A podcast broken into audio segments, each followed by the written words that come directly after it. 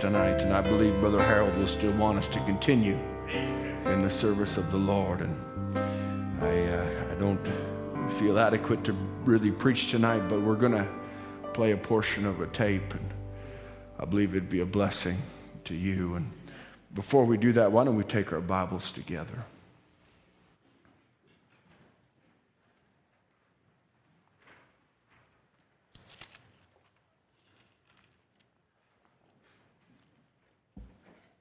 Turn to the book of Acts, Acts chapter 16.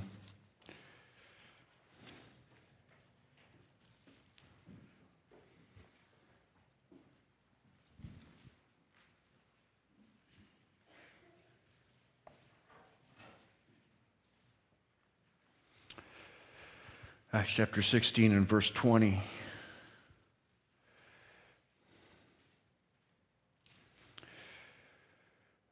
Paul and Silas were imprisoned here, and it says in verse 20, it says, And they brought them to the magistrate, saying, These men, being Jews, do exceedingly trouble our city, and teach customs which are not lawful for us to receive, neither to observe, being Romans.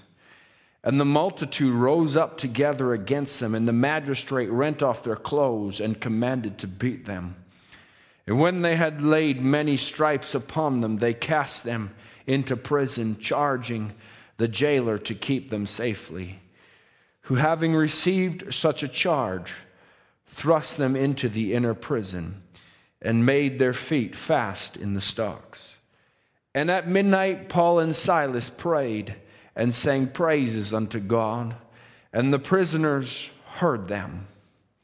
And suddenly there was a great earthquake, so that the foundations of the prison were shaken. And immediately all of the doors were open, and everyone's bands were loosed.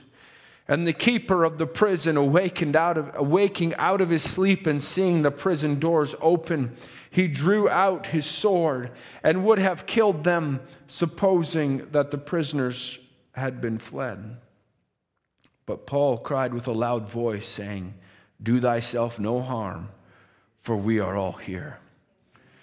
And then he called for a light and, and sprang in and came trembling and fell down before Paul and Silas and brought them out and said, Sirs, what must I do to be saved?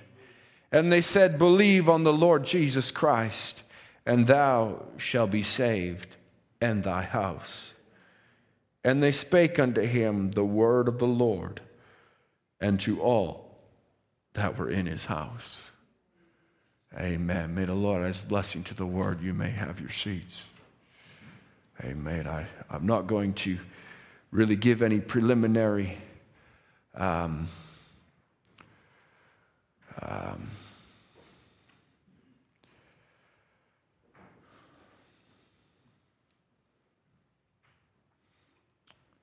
tonight. Sorry, I'm just looking at where he's got it there.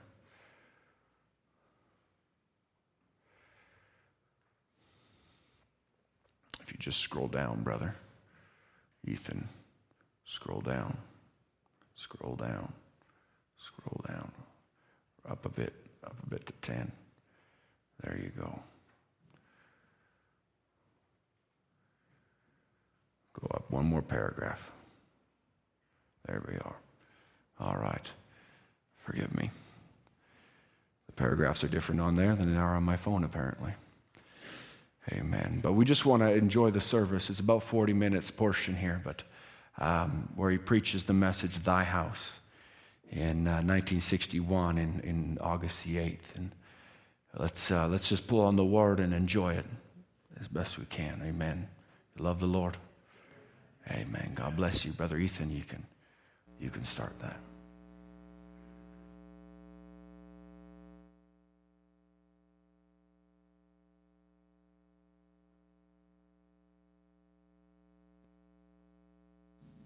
I tell you, it would. It, I know you don't come there to hear me. It's just one of these little twisting questions that I thought that I would like to speak of just a minute.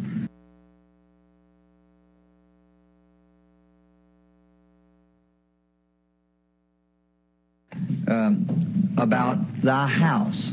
Being I see you each one so nicely have your house set in order, your your children saved and and uh, uh, that's that's nice to have your family, all Christians, because I we we want our families. We each one think of our children, and I certainly can command you uh, fine people down here of your lovely uh, children, how you have them all in order and everything like that. Uh, how do you do, sister? And I believe this is, uh, wasn't that mother just coming back there? The Lord bless you. I'm glad to see you again tonight. And I believe this is Brother Willie's wife, isn't it right? And that's the boss of the family right there, as I understand. And, or that's the way it goes at our house. and to have your house. Now, Paul said here to um, to this uh, Roman centurion, uh, when he was, we find out that Paul had been beaten the evening before, commanded by the magistrates, and had been beaten because it. Uh, he had done nothing evil. He'd been up there preaching the gospel. And uh, the clergy there had it against Paul, of course, he preached the gospel, and they said he's turning the world upside down. And um, he went down the street, and there's a little fortune teller, a woman with a, a spirit of fortune telling. And uh, she was hard to tell these fortunes. And when they were going down the street, she cried after Paul and say, They're a man of God who tell us the way of, of life. And uh, Paul didn't need the devil to assist him in anything, so he just turned around and rebuked that spirit in the woman. And when it did, oh, that caused an uproar. And when they found out, the, the spirit had left her, and she could not tell no more fortunes. So uh, the, the one that had her heart out there and was probably taking care of her, why, it caused a great uproar, and they were beaten and put into jail. And I can imagine Paul and Silas laying back in that old buggy jail on the inner courts way back. The outside where the best prisoners was kept was bad enough, but they was on the inside, and when they went way back, they was putting stocks. I don't know, eh, would y'all ever see stocks? I've had the privilege of seeing them. They, they put them in your, across your feet. Then they put them across your hands, and then put them across your neck. And there you are sitting there. And the Chinese capital punishment, the way they used to do it, is very cruel. They put them in those stocks and put a drip of water, just one drip at a time, falling on top of their head like that until it just drove them insane. They'd sit there and give them nothing to eat or drink like that, and their, their eyes would turn and everything. It's just horrible thing. They say the first few drops, of course, for maybe the first day, it isn't so bad. But they say after a few days that those drops, like 50 tons fall in your time, hit right in that same spot because you can't move your head. You're in those stocks. And just think that Paul and Silas for preaching the gospel was laying back in that old dirty place and probably rats and mice, and bugs on them and everything. What a place for a man preaching the gospel. And we think today that we complain because we have things a little hard. Look what they did. And knowing what was waiting them, perhaps execution the next morning. But they were faithful. They, they were, they stayed faithful. And long about midnight in there, and uh, I can just think of how they must have felt, their backs sticking to the old dirt were prisoners and there's leprosy and everything else And, in, in them days and laying against the old hard floor. Might have been a dirt floor, rats running over them. But in the midst of all of that, perhaps no supper, and beaten till there's bleeding and bruised and sore, no doctor to wash out the wounds or anything for infection that we'd use today or something like that. Just throw them back there and put them in the stocks and put them in that condition. But they wasn't complaining. Not one word of complaint came from them. And knowing maybe the next morning the, the magistrates would probably uh, call them before the emperor, and when they did, or the Sanhedrin, and they'd be executed for preaching this heresy that was called in them days the gospel. We truly earnestly contend for that same faith today. And um, then when we go to thinking about that, then the miles gets a little shorter between one another. You see, each time we go to thinking about it, and um, then we uh, find out that along about midnight, uh, Paul and Silas uh, must have talked about the Lord until about midnight, and then they begin to sing hymns, some good old Christian song. Oh, if we'd sing today, we'd sing "There's Power in the Blood" or Oh, how I love Jesus, or something like that.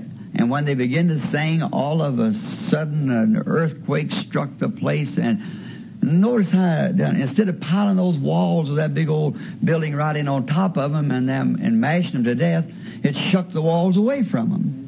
And not only that, but it, it, it broke the stocks and bars loose from them, and they were set free.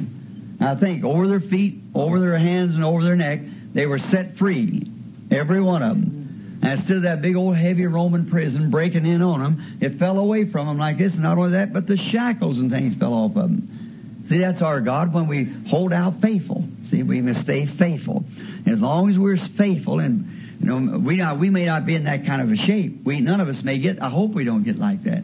But we can be faithful in what we got to, what we have to go through with. Maybe it's a persecution. Maybe it's somebody laughs at you. Maybe somebody says you're old time, you're a holy roller, or, or whatever they might want to call you, or make fun of you or something. Let's be faithful just the same, because God respects our faithfulness to that just the same as He was respect their faithfulness to what they were, they had to go through with.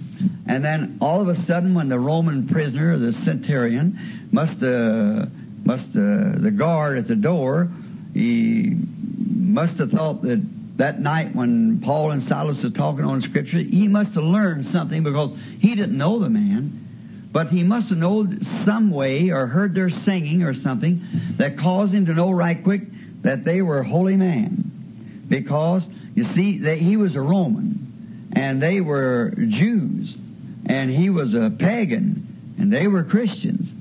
But did you notice as soon as he found out that there was that the prison had been shut down, and he knew that he'd have to answer for that uh, sentry. You remember the time of Elijah when he had himself disguised and met King Ahab out there and said, "I was a sentry, and my life, of course, was staked with the man, and he got away." And and uh, he said, "Well, you pay for it then with your life. That's the duty of a sentry." So he unwrapped himself and said he was Elijah the prophet and said, "You let it, the, the king go." Agag and said, "You you pay with it with your own life," and he did do it. So then uh, we find out that this Roman centurion, knowing that he had answered with his own life for these, he pulled out his sword as soon as he found out he had gone and started to kill himself, take his own life instead of have to go through punishment. Some of the maybe setting them same kind of stocks and so forth until he died. So he thought he'd just end it all up and jerk out his sword and kill himself. But quickly Paul screamed out when he saw it and said, Do yourself no harm, for we're all here. See? And the man realized then that there must have been something taken place before that that made this man to know that they were Christian man or holy man. Because quickly he fell down at their feet. I'd imagine he heard them singing songs. He heard them testifying. He heard their conversation. Now, let's just think a minute, folks. If that Roman centurion was convinced and convicted because that he heard them two men beaten prisoners, now we're still free and we're not beat or prisoners. But hearing their testimony had such an influence till it caused him to say, What must I do to be saved? Then what are we to do with our influence? See, we should be testifying. You young people, whatever it is, you may not preach. Maybe God never called you to preach, but you, if you're a housewife or whatever you are, teenager, let, us do something, you know, that and live a life that makes the people say, "Well, that that's a Christian going there. That that's a Christian." And um, so we find that this fellow must have been impressed some way by them songs or whatever they were doing in there to realize they were Christians. So um, he got a light, and when he come in and seen that there stood Paul, and even the prisoners back in there, none of them was trying to get away. Everybody was there. So he he put up his sword and fell down by the feet of Paul and Silas and said, Sirs, what must I do to be saved? Now, did you notice you and I today, and most all ministers or so forth, we're always trying to tell a fellow what not to do. We'd say, now, quit your smoking, quit your lying, quit your stealing, quit your this or that. Now that that wasn't what the man asked. He he didn't say what I have to quit doing to be saved. He said, what must I do to be saved? See, we try to tell them what they must stop doing. See, and say, well, I must uh, do this, that, the other. No, see, that isn't the question. What must I do? Now, what must I stop doing? But you just do what you're supposed to do, and all the rest of it will take care of itself. You're lying, stealing, or or drinking, gambling, and doing the things that's evil. It'll stop when you do what Paul answered his question. What must I do to be saved? He said, believe on the Lord Jesus Christ, and thy and thy house shall be saved. Now, the reason I thought about saying this because you people here, most of you, your, your children are saved. See, they're Christians. I've admired Brother Evans' family, these young men here. Usually, who would you get a teenager sit around listening to someone, preacher talk? Well, they'd be out and gone somewhere. Little girls like that. I said to Brother Fred, his kids, why, uh, they, they can just hear me say one thing, it's wrong. They're, they're, they're ready to stop it right now, you see, and set with the highest respect instead of being out uh, hot rodding, rambling around. They'll, when they hear you speak about the gospel, they're ready to sit right there and listen. See? Now, I know we all won't think our kids as renegades and things like that, but we, we must stop that. I, I believe it. We must remember that these kids are the best kids in the world because they're our children and we claim them for God. Now, your salvation will not save that child. But now Paul said, said, Believe on the Lord Jesus Christ, and thy and thy house shall be saved. Now, he, now what did he mean by that? He didn't mean that because they were saved, that their house would be saved with it. He meant this: that because they were, if he had enough faith to be saved himself, his same amount of faith that he had for himself would work for his children. See what I mean? Now, I've got my children. There's my little son Joseph, Billy, Sarah, Rebecca. Well, now, I want to see each one of them a worker in the gospel doing something. I want to see them saved and filled with the Holy Ghost. Now, I've committed them to God and say I'm holding on to God for them. See? And I believe they're going to be saved, every one of them. See? I believe they're going to be saved, and I'll have them on the other side. And uh, now I don't believe my salvation will save them. No. But my faith in God will do it. You see, my faith believing God will do it and it'll cause them to come to Christ. And I believe that's where you people praying for your children, and that's the reason your children has the, the manners and the and the real lady and gentleman in this uh, wild age that we're living in. Yet they had that that uh, part about them. It's the best I know of any kids. See, well, I think the reason of that is because that your prayers for them and you've committed them to God and holding on. See, now the Roman said. Uh, what must I do? He just asked for himself. He said, What must I do? And he said, Believe on the Lord Jesus Christ, and thou and thy house shall be saved. See? Now, now we got one thing to do. Let's drop back just a minute to get something to drive in on my text. Now, it's this. Let's take an old man that I know of in the Bible by the name of Job. Now, Job was a great man. There was nobody like him in his days. Job was a prophet. And uh, people come from far and near to hear Job. And God blessed him, and he is, he prospered. He is a rich man. Oh, he had thousands ahead of cattle and sheep and, and the things that he had. And uh, while he said when he would go uh, out into the streets, the young princes from the east, that's the Magi's, uh, the wise astronomers, you know, everything, said they would bow before him just to ask a word of his wisdom. See, he was a smart man. He's, he's a prophet. And um, so uh, the devil looked down and he saw that, that Job was a smart man. So uh, I'll show you how a, a smart man does. Now, coming back to the text, in thy house. Job said when he seen everything was just in good order, like your homes are now, he said, uh, you know, my children's married and gone off, but said, maybe one of, provincial one of might have sinned. Now there's one requirement God had. That was a burnt offering. He said, now I don't, he didn't believe his children sinned, but said, provincial they might sin because they're visiting one another and going to the parties at one another's homes and so forth and mixing up, I guess, and so forth. He said, if one of them has sinned, so Lord, I bring a burnt offering and offer this burnt offering for my child. See? And uh, that's all he know to do. That's all God required. A burnt offering. That's what all he required.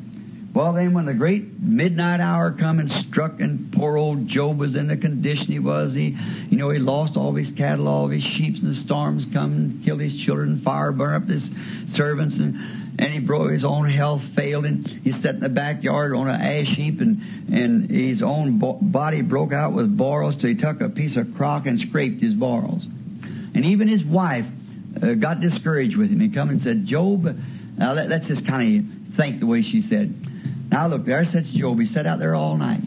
There sits uh, uh, his consolers with their back turned to him, and they've told him he's sinned. That's the church members. That's the the deacon board or whatever it is of the church come down to see him. And uh, they sat seven days there and still tell him, Job, you might as well make a confession because you have sinned because God wouldn't let a righteous man be tormented like that.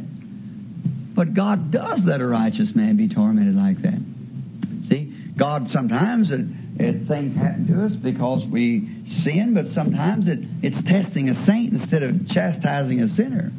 So we find out that Job was a righteous man, and when God was testing him, because Satan said, "Oh, sure." When he came up before God with the sons of God, he said, because God said to him, "Where you been?" He said, "Oh, just walking to and fro and up and down on the earth." He Said, "You consider my servant Job? He's a perfect man. There's nobody on the earth like him." God was pleased with that. Oh, he just loves to have a servant that he can trust in. He said, There's not another man on earth like him. See? He said, He's a perfect man. And that was before the blood of Jesus Christ was shed. See? And they said, uh, He's a perfect man. He's just, he's upright. There's none like him. Satan said, Oh, sure. Look what you've done for him. You give him everything. He's got homes, he's got children, he's got cattle, he's got everything he wants. Sure, anybody could serve you like that. Said, Let me have him one time. I'll make him curse you to your face. He said, Satan, he's in your hand, but don't you take his life. Now that was God's trust that his prophet would not fail him. Amen. See? And he's trusting you and I that we won't fail him. And then he, and he said, don't you take his life. And Satan done everything but take his life. His children got killed and his cattle killed and uh, everything is, all of his riches is lost and he lost his health and everything but his life. Sat out there and scraped his boils. And his wife come to the door and and um, Satan got in her and said, uh, Thou, uh, looked out there and said, Why don't you curse God and die? Said, uh, uh, You look so miserable. He said, Thou speakest like the foolish woman. Now, he's never said she is foolish. He said she talked like one. See? Said, You speak like a foolish woman. Said, The Lord gave and the Lord taken away. Blessed be the name of the Lord. See? In other words, naked came I in the world. He said, Naked I'll return, but blessed be the name of the Lord anyhow. I never had nothing when I come here, and I'll go away with nothing, but still, blessed be the name of the Lord. Oh, my. You know, God will just let Satan tempt us so long, and then he gets tired of it, you see.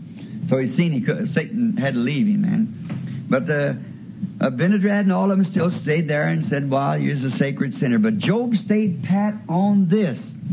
I am not a sinner. See? Job, you, you're done, you don't want to confess it, see? Because you're a secret sinner. You're doing it secretly and God's punishing you for it. So that's the reason that uh, things are going for you the way they are. But he said, no, sir, I'm not a sinner because he was standing pat upon that righteousness of God, that burnt sacrifice. He had offered it. That's all he had to offer. That's all God required. And did you notice? As the Spirit of God come on the prophet and everything got all right, you see, God restored back to Job what? He restored back to him his, where he had 10,000 cattle, he gave him 20,000 cattle. Where he had uh, 40,000 sheep, he gave him 80,000 sheep, see? He restored everything back to him that he ever had. And you notice it said, and he restored his seven children. See? He gave Job his seven children. Not, didn't give him seven other children, but he gave Job his seven children. Now, what was it? His house. Thy and thy house, because he was righteous because he was standing on everything that God gave us to be righteous or gave him was to offer that burnt offering. And he knew that that was God's word and it could not fail. So did you ever think where them children was? There's in heaven waiting for him. See? He's with them today. And God saved Job's children. They were in heaven waiting for him. See? Now, if Job took an act upon the very thing that God told him to do, the only thing it was to be righteous, was to offer a burnt offering that was righteous, and he saved Job and his house. Then what is righteous before God? Believe on the Lord Jesus Christ, and thy and thy house shall be saved. So if I'm believing for my house and you're believing for your house, by believing that, that we trust God, God imputes our own faith like He did Abraham or Job or any of them for righteousness, you see. So it's allotted to us for righteousness, and that's how that thou and thy household shall be saved. Oh, I think it's a wonderful thing. So then, not only that, but I'm holding for every brother, all my brothers, my sister. I'm not only holding for that, but I'm holding for every person that's in my church. I'm holding for you all. I want you to hold for me. Because of the righteousness of faith. We don't have to make a burnt offering. Christ is our offering. But we have to have faith in that offering that Christ made, that He made us this kind of a, a promise, that whatever you ask the Father in my name, that I'll do. When thou prayest, believe that you receive what you've asked for, and you shall have it. Now, if I'm praying that God will save these teenage children, and I believe with all my heart He'll do it, see, that's the same way Job stood say, oh, look at this kid. I don't care what he's doing or what she's doing. I still have put that child in the hand of Almighty God, and my me and my house shall be saved.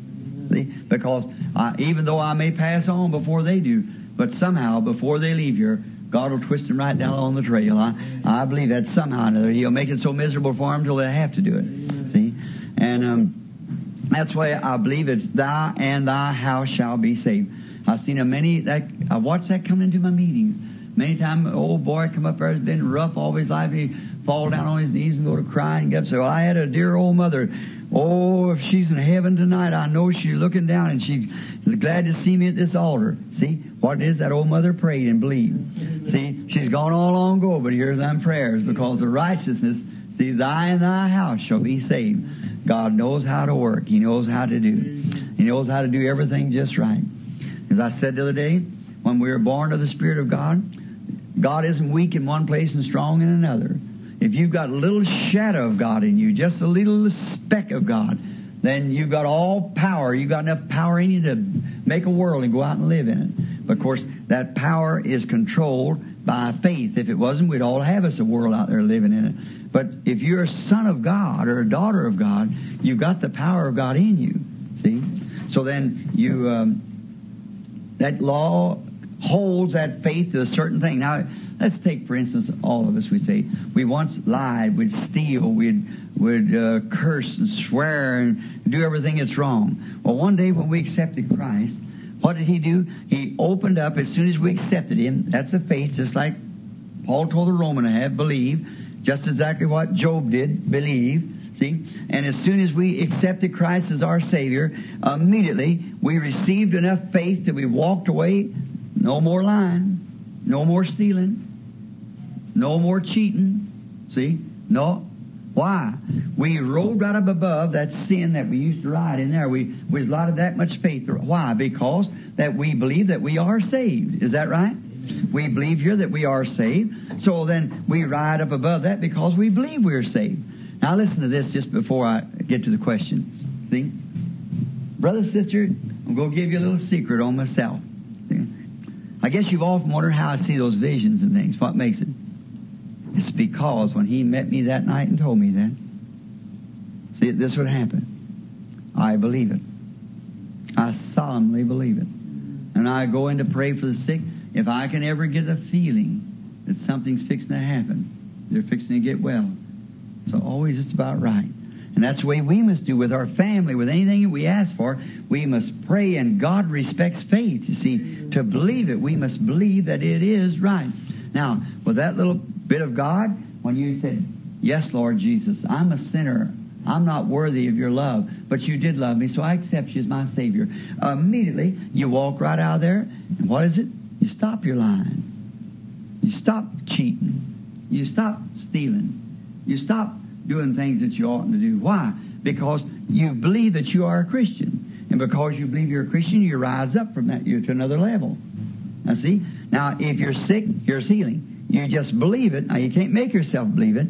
It's got to be something happen to you, just like your conversion. It's got to happen. I was telling my wife the other day how much I loved her.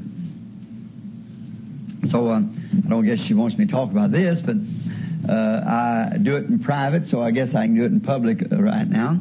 I telling her how much I loved her and uh, how I always have loved her since the first beginning. I said, it no make any difference. She said, oh, Bill, she said, how, talk about how fat she's getting her hair turned gray. I said, honey, you can be that wide and no hair.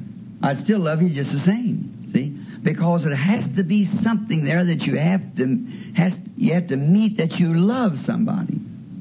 And unless that person loves that other person, this is for you young girls who's not married, see, and you boys. When you meet that girl that you love, and it's just something you know you love her, and that's just all there is to it, or you love him, and that you don't care whether he's handsome or whether he's not handsome or whether she's pretty or not pretty. That doesn't matter, but you love him just the same. And you better watch, kind of hold around close there, because that's you're getting close to home there. And I, I uh, a, a marriage based outside of that is sure to fall, or it'll never be successful. It'll never be happy. Now, I said that to get around to one thing I want to say. Friends, a conversion outside of the same thing won't last either. It won't. When you go to church and, and you say, well, uh, I'm going to join church and I'm going to be baptized, if that isn't coming from a heart of love to God, the honor, it'll never go nowhere. You just all you'll do is join church and be baptized. But when you're converted to Christ, a love to Christ, then you accumulate a faith in Christ, like you would to your wife or to your husband. You accumulate a faith that you walk in that faith. I don't know, you just something about you, you just got a something that anchors you there, you see. Well, that's the same way it is about Christ. And what Christ says, you believe it, and you just stay right with it. And that's where it just raises you right up above it, and God brings it to pass and fulfills His promise. If thou believe on the Lord Jesus Christ, thy and thy house shall be saved. So now I just thought I'd say that. Now, I don't talk up too much of the time of it, 30 minutes to say that, but you know what I mean now. That's what it is. If you can believe on the Lord Jesus Christ, not only for salvation for yourself, for your loved one, for the healing of the, the child, or for a mother, or for anything that you desire that's right, and you know if you desired something that wasn't right, you, you wouldn't have faith enough to ask God in the first place because you know it ain't right.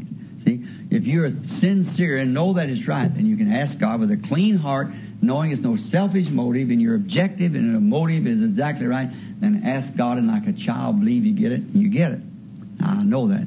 I've come to Christ when I was about the age of one of these boys here, I guess. I was about 20 years old. And I, uh, I served him all this time, and I'm 52. Be 53 my birthday. I can sincerely say that I have never asked Christ sincerely for anything. That is, it's now that really sincerely asked Him anything was for right, but what He gave it to me or told me why He couldn't do it. And then later on, I found out it's a good thing I didn't get it, see. But just remember, when you believe on Him, have faith in Him, and trust Him, don't, don't try to shove yourself to do it. Just stay with Him and reason it out. Like if, you, if I was coming to Brother Welch here to borrow you thousand dollars, I guess I couldn't get it because he may not have it, but if he had it, and I, I could get it. Now, I'd come and try to lay the case down. I'd come and say, Welch, give me a thousand. That's no way to do it. That's the way to ask God. I'd come up, I'd take to Brother Welch. I'd say, could I speak to you a few minutes, Brother Welch? Sure, Brother Branham. Go over to one side and sit down and say, Brother Welch, the first thing I want to ask you, do you have a thousand dollars that you could get a hold of for me? Well, he, he, we, we're friends, or he'd be asking me, or him, or one of you, brother. It'd be the same. We'd say, yes. Now here's why, what I want. I'd lay down and show him. I'd say, Brother Welch, I'm over here in a meeting. I'm absolutely up against it. I, I got to leave the town, and I'm a thousand dollars in debt. I, I, just got to have the money from somewhere. Uh, the Lord put it upon my heart to come to you, and I'd explain to you now. Now, from another meeting that I had at a certain place, I've got a thousand dollars coming in, which will be about three months from now. I can pay you. I'll pay you interest on it if you want it. Just lay it all down and explain it to him why. I don't want to leave that town like that. It's a bad thing on my name if I do that. And then they're going to say he's nothing but a cheat and a steal and um, and leaving the town owing money. See what I mean? I'd explain it to you. Sit down like a brother and talk it over with you. Well, I believe if I do that, and and you like me as you do, you you do anything. You you'd pawn an automobile or sell something out of the house to get the money. Uh, see, You'd do it. Any of you would, and I would for you. But it would be the, the right thing to is come sit down and talk it over one another. Let let you know. You see, express our feelings to each other. You're my friend. That's the reason I come to you. Now that's the same way it is But Christ. Say, You're my Lord. Uh, I'm I'm sick. I, the, the doctor says he can't do anything for me, but but I know you can because you're my Lord.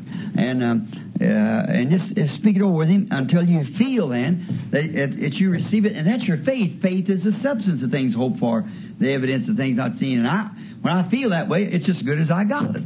Sure, I'll go ahead because I got it. See, I done, uh, he's done promised me that I got it, so that that settles it.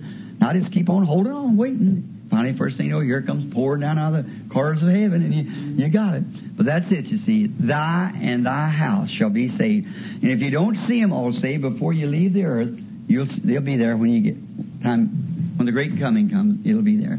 Now you understand what I mean? See, it's by faith we do everything. Believe on the Lord. Believe on the Lord for a job. Believe on the Lord to hunt, oh, the, give you the wife that you should have. Believe on the Lord to give you the husband you should marry. Believe on the Lord to send you some new furniture. Or if the, if the barrel goes empty and the cruse gets dry and there's no food and the children are hungry, believe on the Lord. Believe on the Lord for anything. See, as long as it's right, just believe on the Lord and thou shall. See, it shall come. I've never seen it fail in all my life. God bless you. How about you reading some of them questions for me? Could you read them for me? Uh, I hope I get these right. I don't want to keep you too long now, about maybe about ten minutes, and, and um, give him Jimmy a little time to study him over there and see if I. And uh, they're going to be ask me right blank, right out. And so if I can't say them, well, you'll understand. But you understand what I mean now to believe? Believe on the Lord Jesus Christ, and thy and thy house shall be saved. Believe for yourself and believe for your house, and you shall have it. Say, uh, well, the doctor said I can't get well. Well, if thou can believe on the Lord, you can get well. Well, I'm out of work, but if you believe on the Lord, see, and uh, uh, you shall have work. And uh, I don't know what to do about this situation. Believe on the Lord. Look where it sits with me right now and White there. I've always thought the Lord wanted me to leave Jeffersonville. Now it's got to a spot that I just had to commit myself to Him. So here I am. He knows where I'm at right here tonight. So wherever He wants me to go, I'll go. He wants me to do, I'll do it. And I'll be right along till He tells me, you see. All right, Jimmy, have you got him, my boy? Uh, when rapture takes place, would all believers' family, wives, and children go? They are in faith and trust in Jesus Christ as Lord. Yes. Yes. Well, all the family go in the in the rapture. See? Yes. See? Now, if you notice, the rapture is going to be a universal thing. And uh, how, did you all get that lesson all right Sunday? You all understand it all right about how close we are at the time, the 70 weeks of Daniel? You all were there Sunday, wasn't you? Uh, all right. Well, um, I think Brother Welch, you got the tape of it, and some of you could play it, and, and you got the map of it, I believe, haven't you? And just uh, draw it out, and, and uh, to them it wasn't here, maybe explain it to them, you see, so they, can get it. I want you to see just by the scriptures, that I haven't got one word to say into it. The scriptures just prove it that we're we're at the end time. Now, I was talking today to the brethren. You say, well, Brother Branham, if you believe that the rapture is that close, then why do you go fishing? If I put my mind to it constantly, it'd almost run you wild. When you think of the tens of thousands of people out here in sin that don't know Christ, and I think, here I am, what can I do? But here's what I think. I cannot save one unless God called him. See? I can't do it. And I couldn't save him anyhow. But all the Father has given me will come to me. So if He don't tell me where to go, then what can I do? See? So the thing I do, just not be not be all weary about it. That'd be worse than ever. I'm happy about it. I'm just just all packed up and ready. You know, when it comes, Lord, here I am. I'm just waiting. And now here's what happens: the the raptured saints, as you notice on the chart Sunday now, the early Pentecostal brethren, or the late Pentecostal brethren, don't give that those back churches room enough there, I don't believe. But I believe that every born again Christian, and how are we born again? When we believe on the Lord Jesus Christ, see?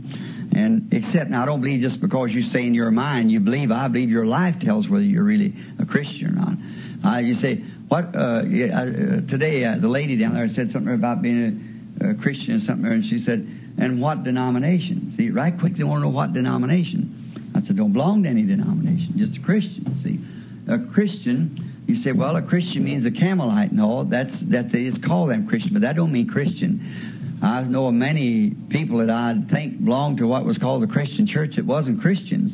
And the Christian ministers will tell you the same thing of the Christian church that they got many members that are not Christians. But Christian is not a church that you belong to. It's an experience that you have had of being born into the family of God.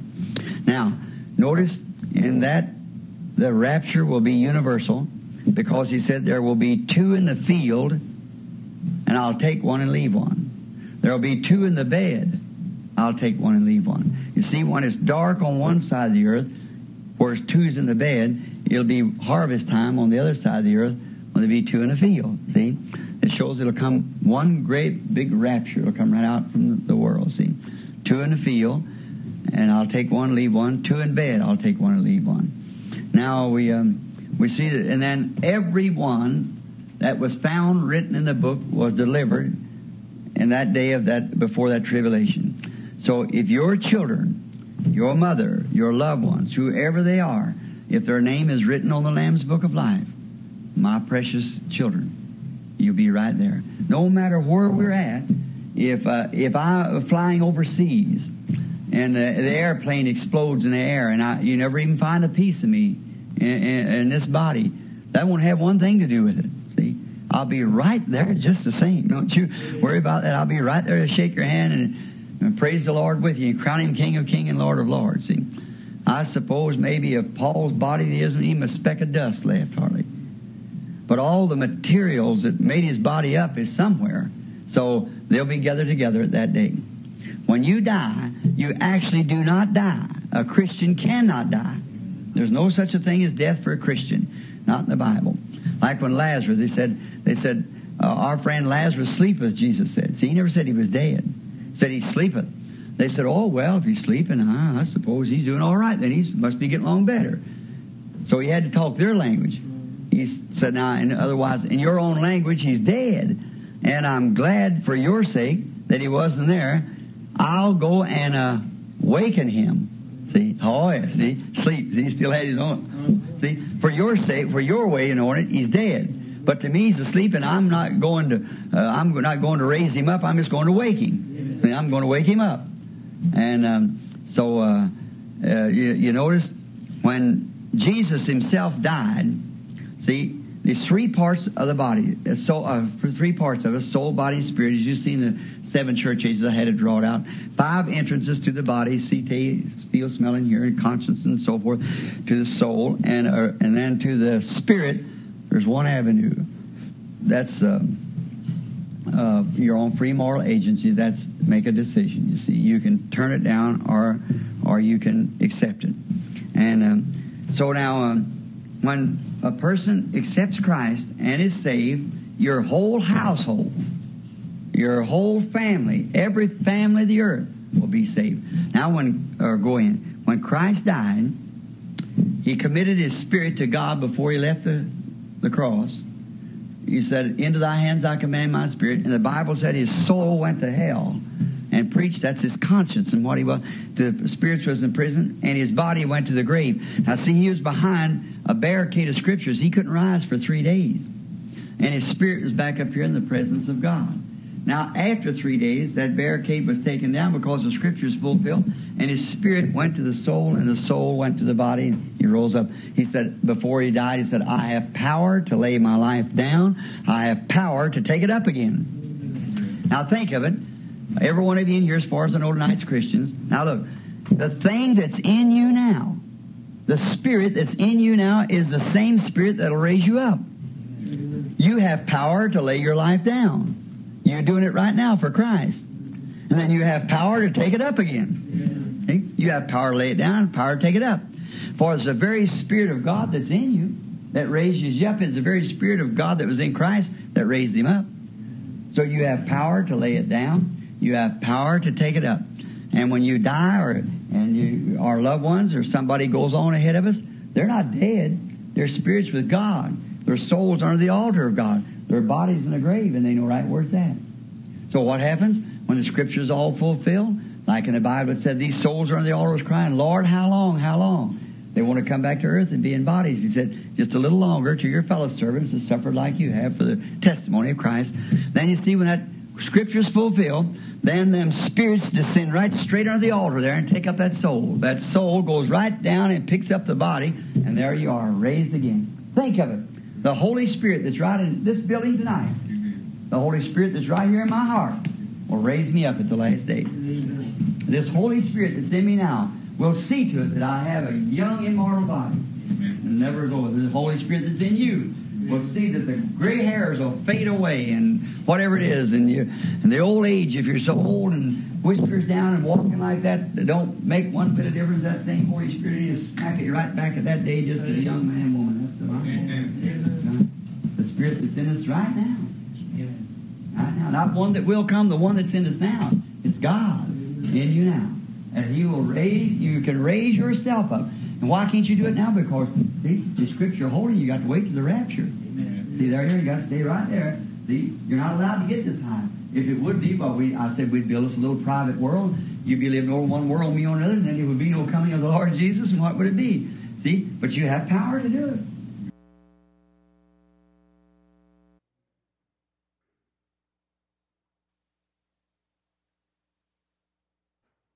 Amen. But you love the message of the hour. Power's in you. Amen. Why don't we invite the musicians to come? I just wanted to read. I read this at the, the, the prayer meeting last night, and I, I just want to read this. And it says here, it says, the disciples had total deliverance. It's absolutely total deliverance. Why? Because they were completely and totally filled with the Holy Spirit. When you, just a church member, and shook hands, shook the pastor's hand, or had some little experience, or shouting, or jumping, or speaking in tongues, or something another, and still got malice in your hearts, and strange asks, and telling lies, and smoking cigarettes, lusting for women, there's something that hasn't happened yet. There's something wrong.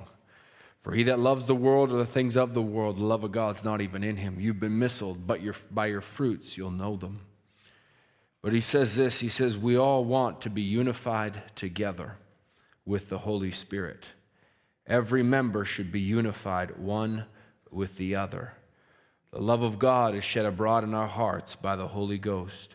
It cleanses us from all unrighteousness.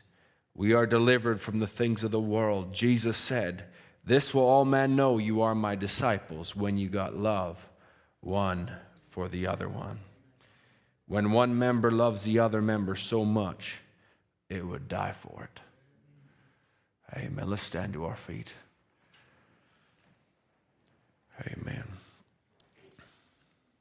I believe in a time like this, let's just pull together as a body of Christ. I want to sing, I believe it'd be fitting to sing our theme song, Some Glad Morning.